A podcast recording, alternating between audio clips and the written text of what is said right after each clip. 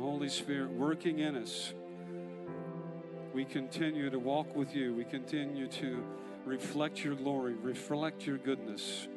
We're grateful today that you're working in us. We're, we're grateful that you're finishing what you started. we're glad to belong to you. We're glad to be your kids. We're glad to bear the mark of your identity and the DNA of your nature. We shout blessings over your people. We shout goodness over your people today in Jesus' name. And everybody said, Amen, amen, amen, amen. We have got, uh, we've got, we're in our red letter revival season, and we can't let the red letter revival season go uh, without giving away a couple shirts. We got to give away a shirt today. So, uh, uh um, I'm, think, I'm, I'm thinking of something. I'm thinking of something. Who's serving in kids' ministry in second service? Whoa, right here. Yeah! All right, good. There's one. Uh, yeah. Who's serving on the ushering team, second service? Anybody? Who's serving uh, on the parking lot team, second service? Yeah? There you go. There you go. There you go. Come on, give him a hand. Let's look to the screens. We got announcements for you this morning.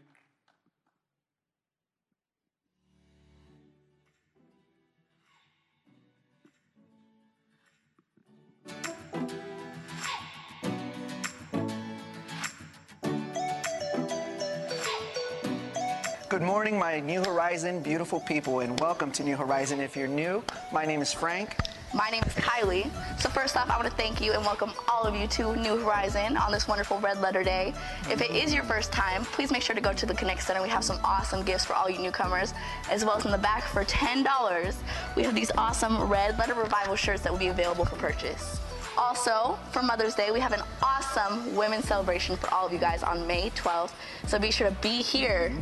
Be here for this Mother's Day celebration. Mm-hmm. And Father's Day car show on June 16th. Food, cars, and prizes. Everything a man could ever want. What else do you have Amen. to say? What else do you have to say? Nothing. Be here. Be here. Okay. We always have new exciting events here for you guys. Make sure to check out our website, which will be shown right here on the bottom. Right here. Make sure to check it out and go on our events page and check out all the awesome events we have for you guys. We are happy that you are joining us, and now you are in the know. And we'll see you guys next week. See you next week. Amen.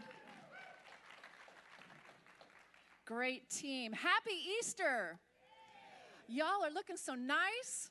I think my most favorite thing about Easter, besides the fact that the Lord rose from the dead and conquered the enemy and all of the amazing stuff, especially of what we're going to see for the rest of today, but my other most favorite thing is all the little girls in their dresses.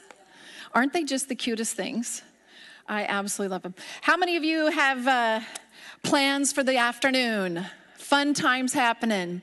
And I'm really proud of y'all for coming out so early. You know, uh, we're not used to doing the nine o'clock thing. So this is really great. And uh, we've been having such full services that we wanted to do two on Easter so that we didn't t- totally overwhelm everything here at the church. And uh, so you guys are awesome. In a little while, we're going to have some baptisms. So that's my other most favorite thing about Easter. And uh, God is just going to be so good to us here this morning. Amen? Amen. But before that, we're going to get into the Word. So, uh, welcome though. If you this is your first time here at New Horizon, we just love you, and uh, we think you're awesome. Yesterday, we had a amazing, unamazing uh, candy hunt here at the church. Place was packed. The sun was out. Everybody say hello. That was amazing. How many, I cannot tell you how many times we were talking and reminiscing how many times we've done the candy hunt in the pouring rain. And, you know, we have all the party stuff set up, and everybody's just standing there going, please give us candy and get out of here. So finally, we're like, go for it. Just get the candy and get out of here. because it would just be so pouring down rain. But last night or yesterday, nope, it was sunny and gorgeous. And we had a great time with the community and just loving on them. And God is good. Amen. Amen. So let's uh, let's get into the word. Father, in Jesus' name, Lord God, I just ask you here today to be a part of our time, Lord Jesus. Uh, you know what? In all honesty, we are being a part of your time. In Jesus' name, this is your day.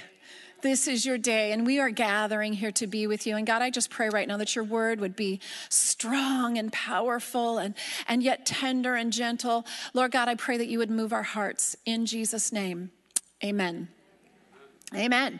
Well, yeah, we are in the middle of our red letter revival, and today, being Easter, we call it the red letter day because uh, this really truly was a day of great rejoicing and a very important part of uh, the life and times of Jesus. Amen. So uh, we've been we've been going for two weeks, and uh, we really have you know I've stated before that the life of Jesus, Jesus Christ, is by far the most influential and controversial human being to ever walk the face of the earth. Anybody agree with me? Even to this day, he divides humanity.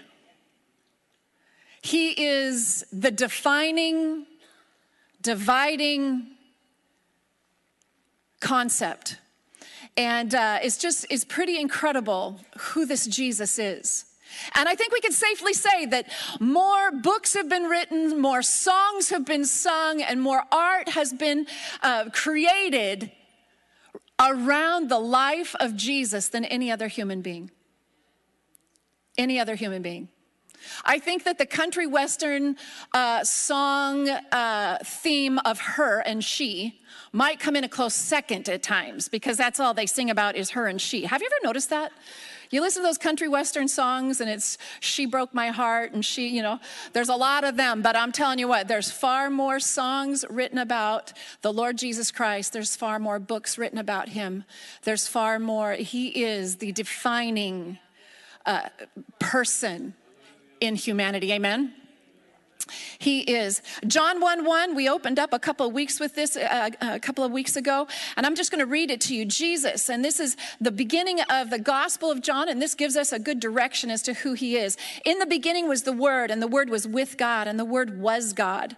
He was with God in the beginning. And then down at uh, verse 14, the Word became flesh and made his dwelling among us, and we have seen his glory, the glory of the one and only who came from the Father, full of grace grace and truth. Jesus is the Word. Jesus is God's word to you. Jesus is God's message to you. His life and his words, everything is the Father's message to humanity. It's very interesting that the, the only thing, the only thing that can change a stranger into a friend is communication. Have you ever noticed that? That's the only way we can change a stranger into a friend. And a stranger is someone who brings about suspicion and, and wondering. Have you ever walked down a dark street at night and somebody's around you and you don't know who they are and they're a stranger? Do you, do you feel all nice and cozy and comfortable or are you a little nervous? A little nervous. Strangers, we don't know them, we don't understand them. But when we sit down and have a conversation, when we hear what's going on inside of their hearts and their heads, and we hear their, their um, communication, all of a sudden that stranger can turn into a friend within just a few minutes. This is why God sent his son as the Word. He no longer wanted to be strangers with us. He no longer wanted there to be any kind of separation between him and us, no suspicion, no wonderings. And how many people do you know when you bring up the concept of God, they're suspicious? There's a little bit of what? I don't know, you know, how could, how could a God, you know, they, because they don't understand. There's misunderstanding there. But when you study the life and time of Jesus Christ, what you're hearing is communication from God, and all of a sudden, now what is stranger becomes friend. And that's the life of Jesus. Now, um, last week, we learned quite a bit about his ministry by his first words of ministry. And this week, we're going to fast forward, we're going to uh, go through his final words of ministry as he hung on the cross in the weeks to come, we're going to do everything that was in between. So you got to come back, right? Because you got to hear some more about who God is and who Jesus is and what his communication is and all of that. But today is Easter. So we're going to fast forward to the end of his life. And I'm going to bring it, he had seven things to say on the cross. And those seven sayings that, of Jesus on the cross reveal God's heart. They are God's message to you. And here today, as we go through these things, it's my goal that we would erase any bit of stranger between you and the Father, that we would erase any kind of misgivings or misunderstandings, and that you would truly understand God's heart. Amen? Are you ready? Okay, so let's set the stage. Jesus is born. He grows up for about 30 years, that, the, that time frame. We don't know a whole lot about his life, but we do know that he grew in the fear and admonition of the Lord and grew in stature and all sorts of, I can't remember the verse, but it's a good one and I'm getting it mixed up, so I'm not going to keep going on that one. But you know what I'm talking about. He grew up, and at, at, the age of 30, he inaugurated his ministry times. And for three years, he walked the face of the earth. He walked all around, and he spoke, and he healed, and he, he reached out, and he gathered the children, and he spoke against everything that was wrong, and he loved, and he touched the untouchable. He lived the life of, of God here on earth. And he started to create, there was tension in, in, in Jerusalem because, you know, they, they were under the auspices of the Roman government and, and they were oppressed people. And, and there was always turmoil in Jerusalem. I read a book about that thick of the history of Jerusalem. I was amazed at how much turmoil that one city has endured throughout the years. And this was no, no different. There was turmoil in the city, there was tension. And there was this man walking around healing people and, and blowing everybody's minds out of the healing lepers, open blind eyes. It was causing trouble. Causing trouble. And it came to the point where the chief priests and the Sadducees and the Pharisees and the whole nine yards of the religious sector had had enough the threat of their kingdom falling to this kingdom of heaven that this, that this man kept preaching about was too much for them. And the spirit of religion rose up and became more and more vehemently against this one man. To the point that at the end of, a, of the Passover celebration, Jesus and his disciples left the Last Supper there and went to prayer. And one of his friends came, planted a kiss right here. And that was the signal for the soldiers to arrest him, to take him away. They took him away, and that whole night was spent on trial. It was a fake trial. It was a, they worked really hard to try to get two witnesses to have the same witness against him, but they couldn't seem to find anyone to agree about anything that was wrong with this man. But they still hated him so much they kept pushing for it. Finally, they drug him to Pilate. Pilate said, "What? There's nothing here." They called in Herod. "What? There's nothing here." They mocked him. They didn't know what to do with him, but they knew they needed to destroy him. Finally, Pilate brings him before the people of Jerusalem and says, What should I do? Shall I give you Jesus or shall I give you this evil criminal over here, Barabbas? And the crowds yelled, Jesus, give us Jesus, or kill Jesus, give us Barabbas. They took Jesus. They put a robe on him and mocked him. They flogged him. They shoved a crown of thorns on his head. His disciples scattered. Finally, by the next morning, at the third hour, which is really nine o'clock in the morning for us, they took Jesus and they laid him on a cross and they nailed three nails into his body one, two, and three. And they raised that, that cross up and put it down into the, into the ground and they crucified him. It was quite a time. There were many people around, and, and so much was going on, and there was just chaos and craziness.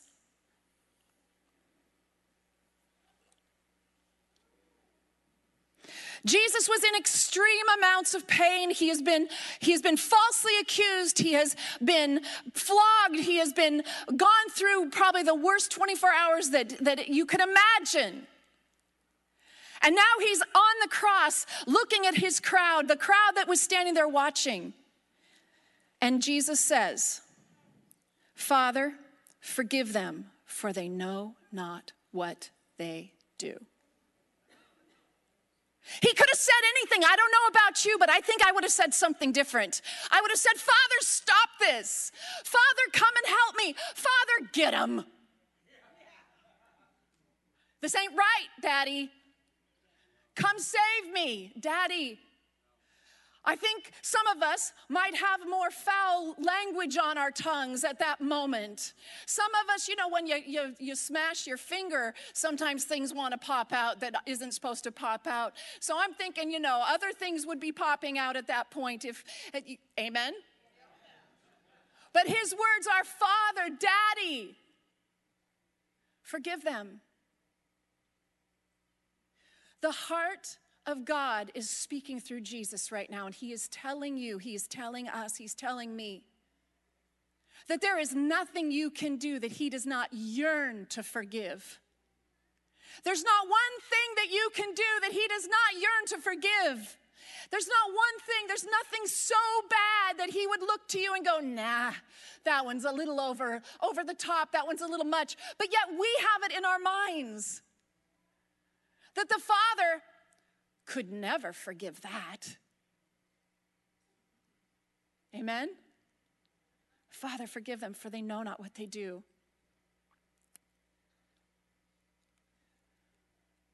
They divided up his clothes by casting lots. The people stood watching, and the rulers even sneered at him. They said, He saved others, let him save himself. If he is the Christ of God, the chosen one, soldiers also came up and mocked him and they offered him wine and said you are the king. If you are the king of the jews save yourself. There was a written notice written above him which read this is the king of the jews. One of the criminals who hung there hurled insults at him.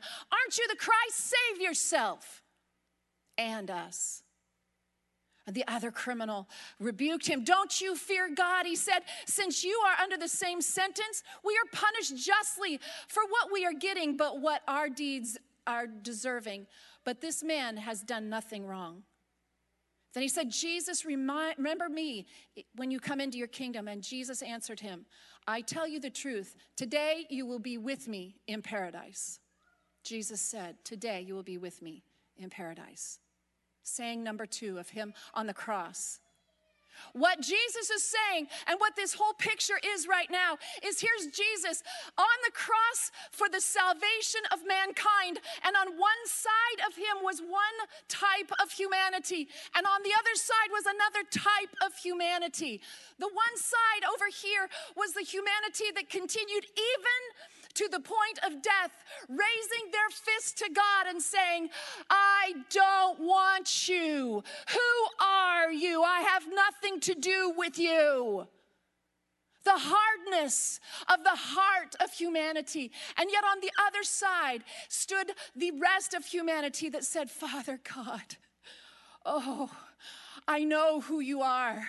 I know who you are, Jesus. And if you would remember me when you come into the kingdom, let me join you there. This was a picture of humanity, a, a picture of the world, even as we stand. This is a picture of us even today. And Jesus' words Today you will be with me in paradise.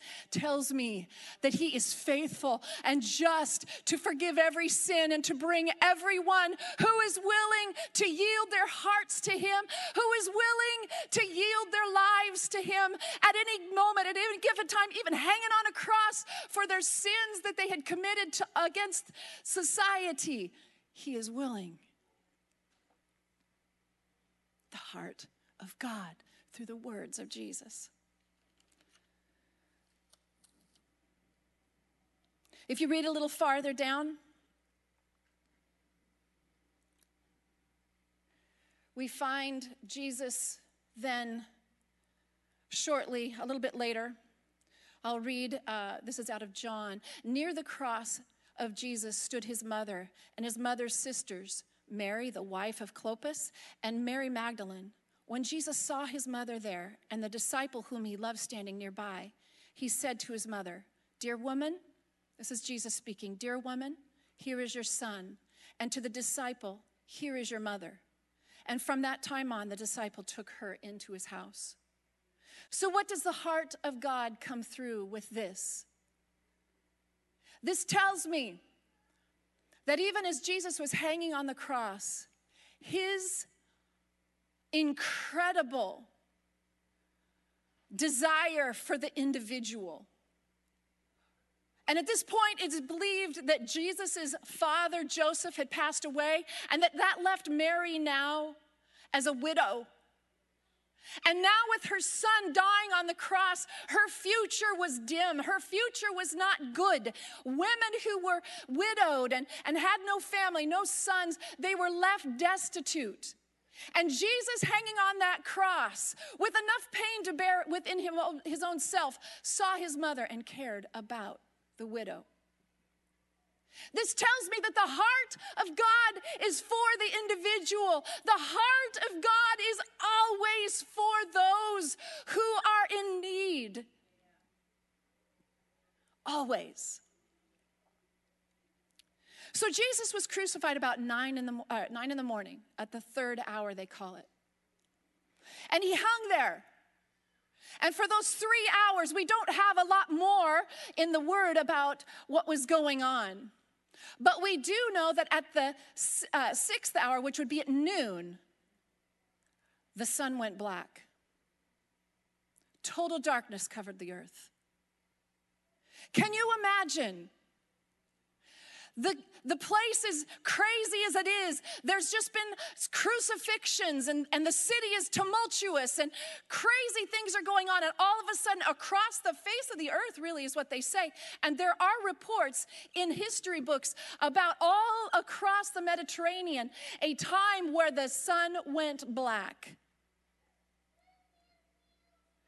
And during that time,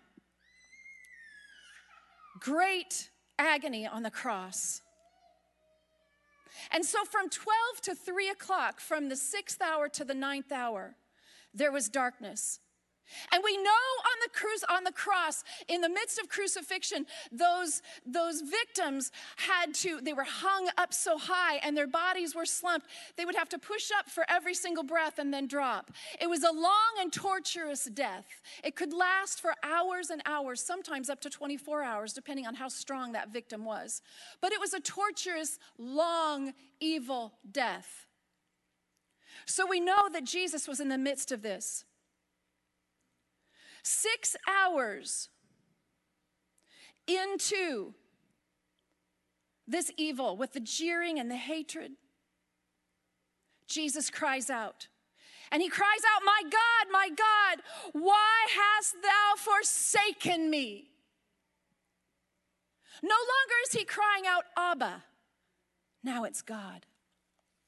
I want to read something to you. Up until this point, the narrative of the crucifixion has focused on the physical sufferings of Jesus the flogging, the crown of thorns, the cross. Six hours have now passed since the nails were driven home. The crowds have jeered, the darkness has covered the land, and now comes this anguished cry from the depths of our Savior's soul. Jesus did not merely feel forsaken, he was forsaken not only by his disciples, but by God himself. As he cried out, God closed his ears. Why? Why? Why have you forsaken me? Why?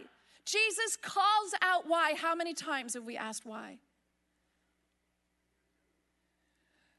There was no, uh, as the crowds jeered, the demons taunted, the pain unabated, everything bespoke the anger of God. There was no countering voice from heaven to remind him that he was the Son of God. There was no dove coming down to reassure him of the Spirit's presence, and no angel appearing at this point to strengthen him. At this point, he doesn't use Abba to address his heavenly father. No, now it is only Elohim, God Almighty, God All Holy, God the creator and the judge of the universe, Elohim. And Jesus is before him now, not any longer as the beloved Son, but as the sin of the world. The Bible says that as he hung on the cross, he became sin. He became all sin, all rebellion, all anger, all lust, all of every evil thing that is out there that the enemy has been able to bring into the human race. Jesus became that. This is what was going on during those hours of darkness. Even the sun couldn't shine.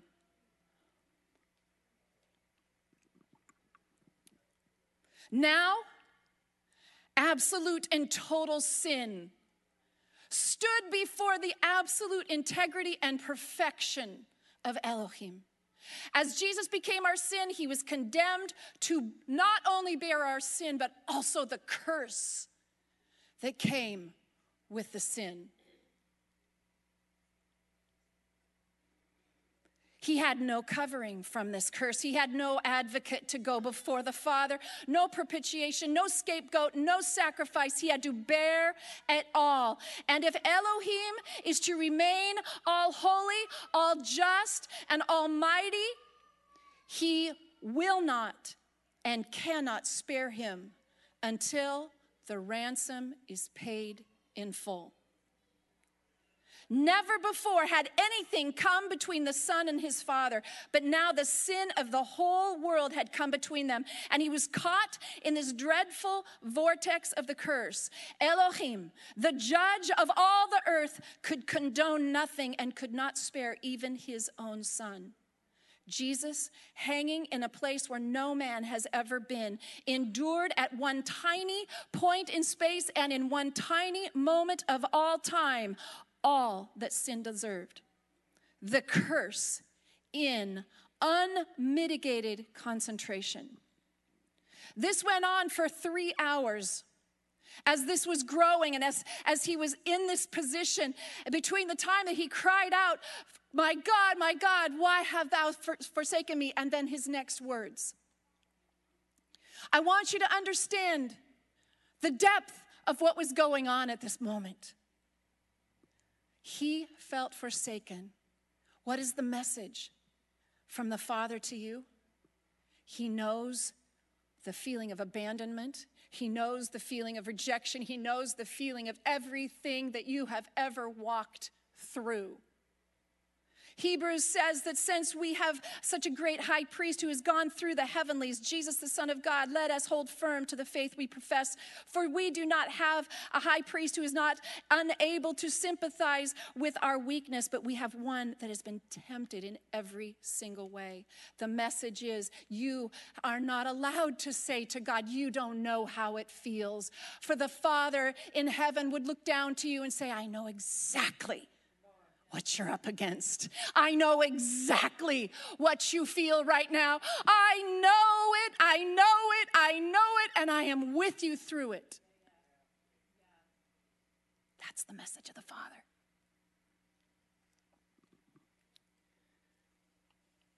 So after a while, at about three o'clock in the afternoon, he has rejected every bit of drink offered him.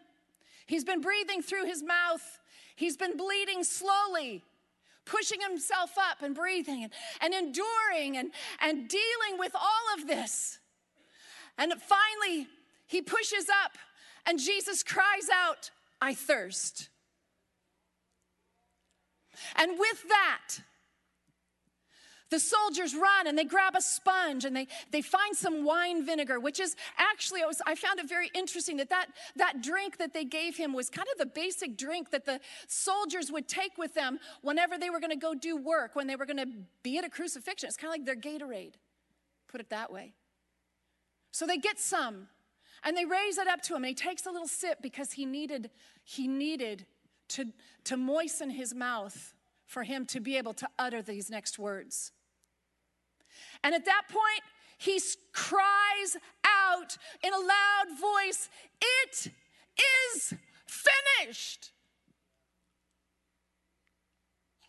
all of what he had to bear, all that he was doing, holding that curse and bearing through it for the sins of the world, for your sin and for my sin. There came a point in time, the Bible says, when his time came to completion, he cried out, It is finished.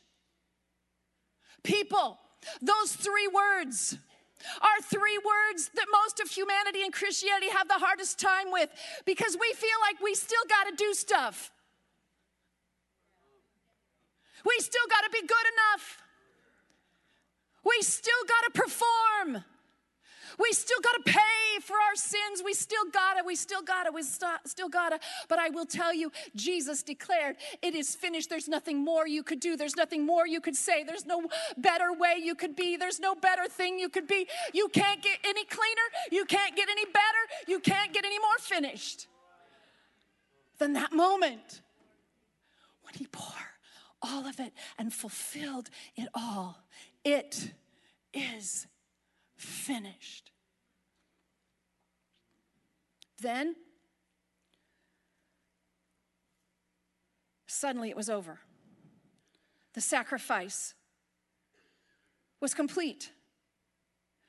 The curtain that stood between the Holy of Holies, the very presence of God, and the rest of humanity tore from the top to the bottom.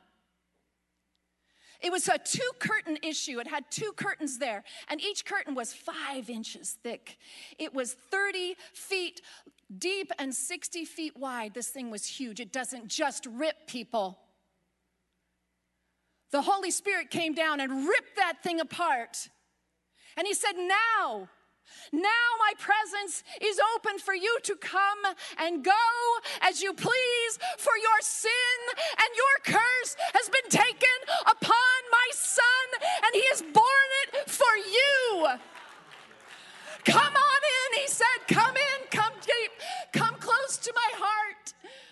That's the heart of God. That's the heart of God. He's not don't misunderstand him. Don't. Hear his message. He is not a God going, yeah. He's not a God going, uh uh-uh. uh.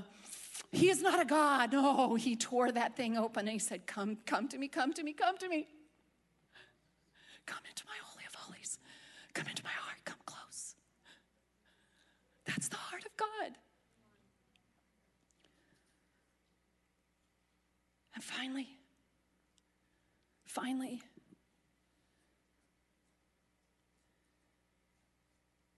he cries out, Father, into your hands I commit my spirit. No longer is it Elohim. No longer is it holy, just God, judge of the universe now. It's Daddy. Daddy God, I love you. Trust, complete trust. How many of us, when we go through hard times, the first thing we want to do is blame Him? This is a, this is a, a scripture out of Psalms, and it's, the, it's the, the verse that mamas taught their children to pray every night before they go to bed. Abba, into your hands I commit my spirit for every night that they would go to sleep. It's kind of like a now I lay me down to sleep prayer of every Hebrew child. And when he uttered those words on the cross, after all of the gruesome suffering, every Jew standing around knew what he was doing. It's a precious, precious statement that says, God, I trust you and I want you inside of me. Father, into my into your hands I commit my spirit and he passed away. That was the end. He breathed his last. Joseph of Arimathea came and took him down off the cross and placed him in a tomb that night because it was getting it was friday and they had to prepare for the sabbath by six o'clock that night they had to be done because they had to go home and rest they had to honor the sabbath so they put him in the tomb, and, and the, the Jews, the, San, the high priests, all were afraid somebody would come steal his body. So they put posted centurions there by the tomb and put a seal on it so nobody would bother the, the body and that everything would be fine. And all was the same through the Sabbath all Saturday. Mourning, crying, missing. Then, the next morning, everybody say Sunday morning. Sunday morning. Sunday morning. After the Sabbath at dawn, on the first day of the week, Mary Magdalene and the other Mary went to look at the tomb. There was a violent earthquake, for an angel of the Lord came down from heaven and going to the tomb, rolled back the stone and sat upon it. His appearance was like lightning, and his clothes were white as snow. The guards were so afraid of him that they shook and became like dead men. I think I would too. The angel said to the woman, Do not be afraid, for I know that you are looking for Jesus who was crucified. He is not here, he is risen, just as he said. Come and see the place where he lay, and then go quickly and tell his disciples, for he has risen from the dead and is going ahead of you into Galilee. Sunday morning came, people, and I know that's a good sermon too. I'd love the band to come on up. The heart of God through Jesus the Word tells us how much he, his heart is for forgiveness, for reconciliation. That there's two destinations, there's two types of people that walk the face of the planet. That people and individuals matter deeply to him, and that he understands your struggle. And today I would say to you on this Easter morning, what is Jesus to you? What is he to you? Is he your friend? Do you communicate with him daily? Do you hear his word? Do you read his word? Or is he becoming a little bit of a stranger to you? Someone that, that you're a little suspicious of, someone you're not quite so understanding of. I would say today that on this Easter morning, this would be the day that you open up that line of communication and that you accept Him, that you become the one, uh, like the criminal on this side of the cross, that you would yield yourself to Him. If you do, I have a word for you out of Romans. Romans 8, verse 1. After hearing all of that, if you are willing to yield your life to him, Hebrews 8 1 says that there is therefore now no condemnation for those who are in Christ Jesus. No longer will you have guilt. No longer will you feel like you have failed. No longer is that there because the, Jesus bore all that during those three hours hanging on the cross in the darkness. Can you accept that? Amen? For there is therefore now no condemnation for those who are in Christ Jesus, because through Christ the, the law of the Spirit of life set me free from the law of sin and death. When Jesus went into that grave, the perfect one, he death could not hold him, death could not grasp him. It had no claim on his life because he had lived his life as God Almighty and a man in walking in him. Death was like, "Come on, come on," and Jesus was like, "Uh-uh, no way." You cannot hold on to me. I am rising again. And he came out of that grave, and the same resurrection power of righteousness and holiness that is inside and worked inside of Jesus now wants to work inside of you as you accept him into your life. That's your life. That's you, people of God. And if that's not you, then I would ask that today would become that day. That today would be that day that you would yield your life to Him. Amen.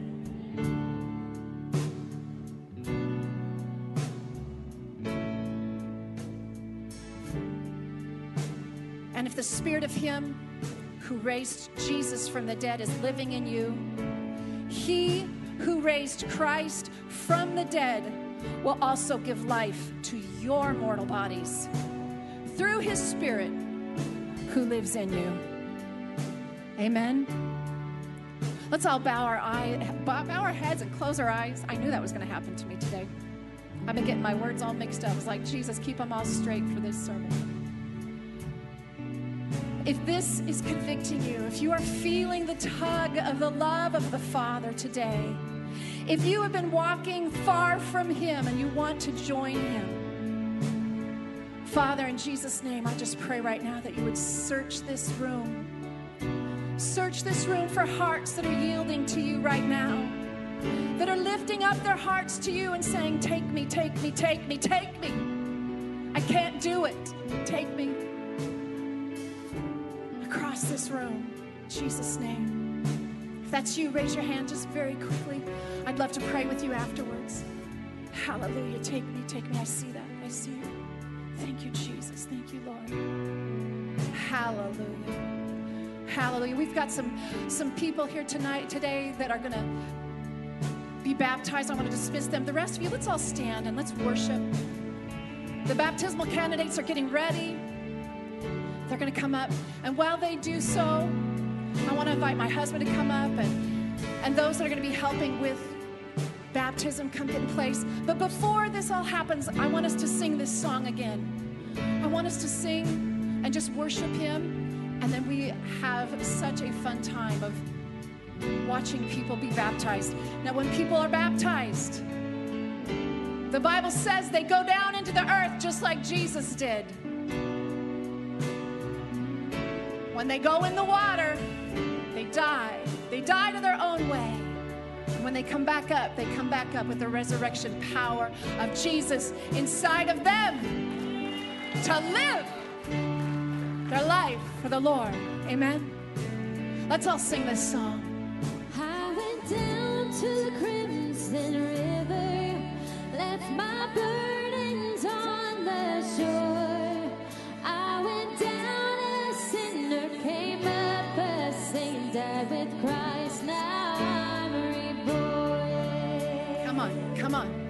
want to hear it. Yes, he washed me in his mercy, and he cleansed me with his blood. Now I stand complete. I have been set free. I found life there. Come on. I want to hear it. Let's hear it. Hallelujah. Not the same. Not the same. I am changed. Changed. Of Jesus. By His grace, I am changed. Yes, even you. His child forever. Yes, you are.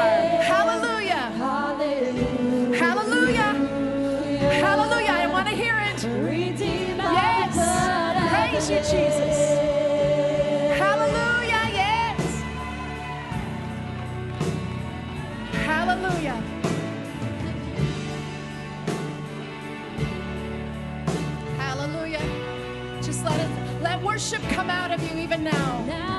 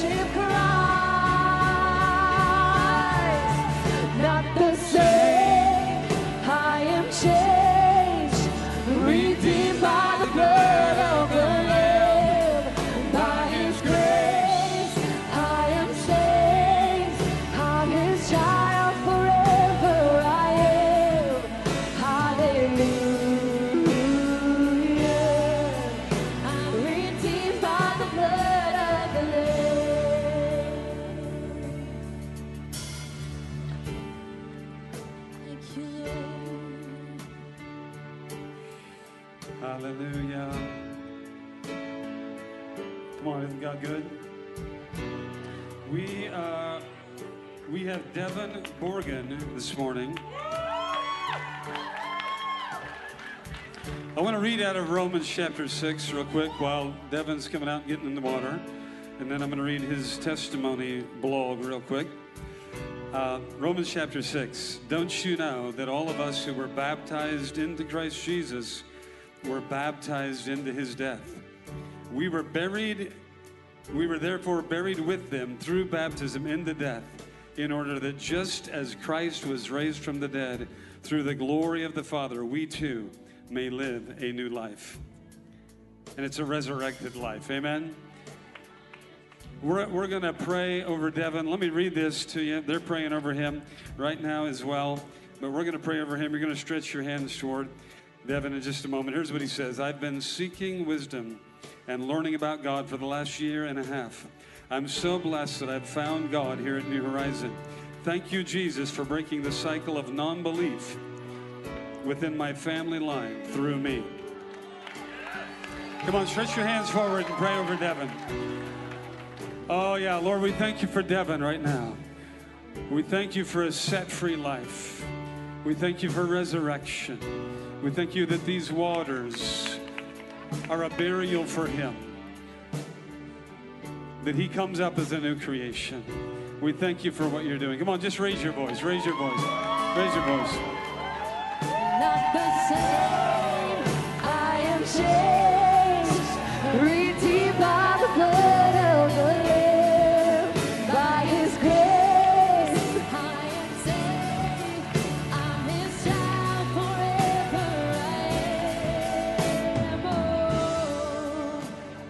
Oh, come on, come on, come on, come on. Give him another hand.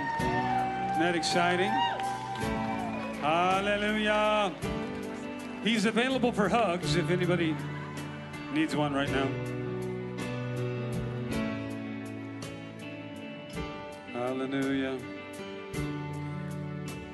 All right, this is Darian, and uh, she's with us today.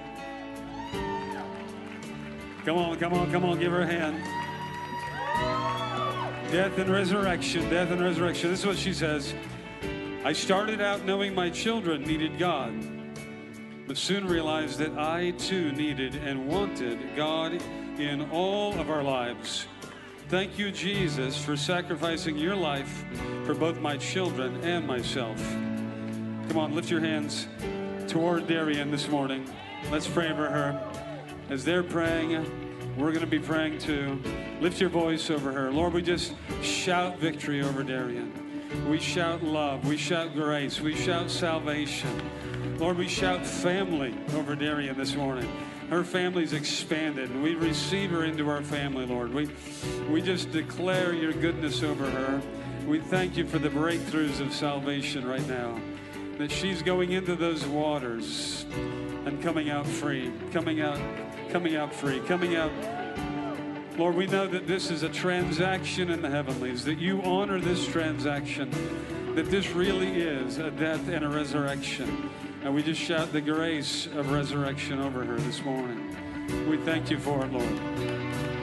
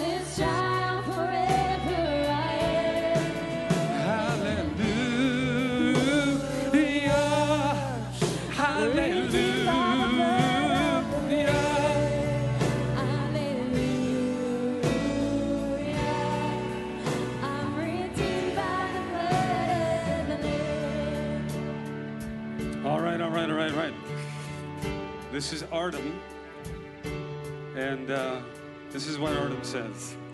I grew up in a Christian household, but I didn't know who God really was. Later, I got even further from Him, and I got surrounded with worldly influences in my teenage years until last year in August when Jesus showed up in the middle of the road to my destruction and showed me the path to life.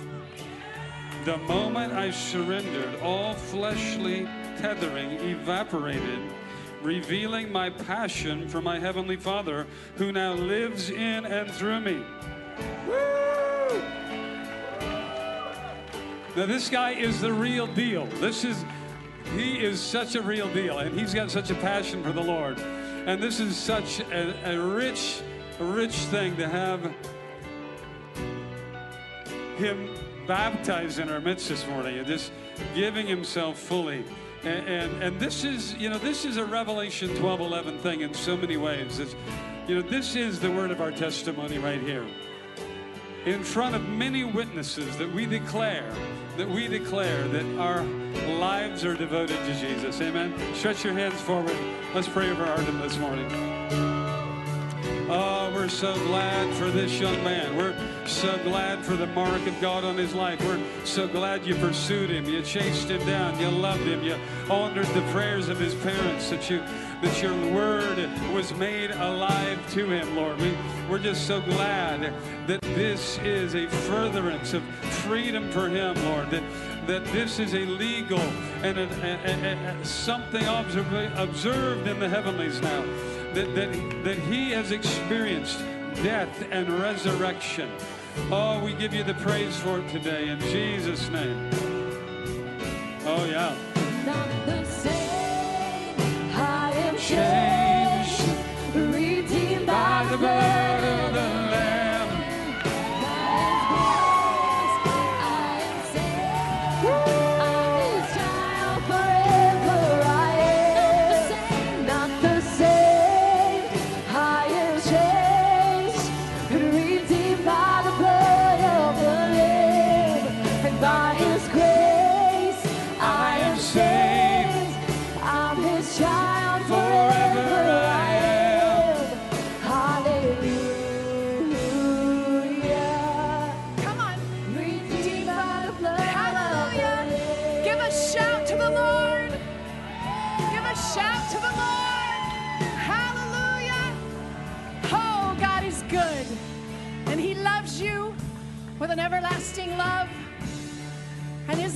message to you is Jesus. And He says loud and clear how much He loves you and the strength that He has. Amen. Go forth today, have a blast the rest of your Easter, and do not forget what the Lord did that those many years ago. Amen. Amen. Hallelujah. Not the same. I am changed. Redeemed by the blood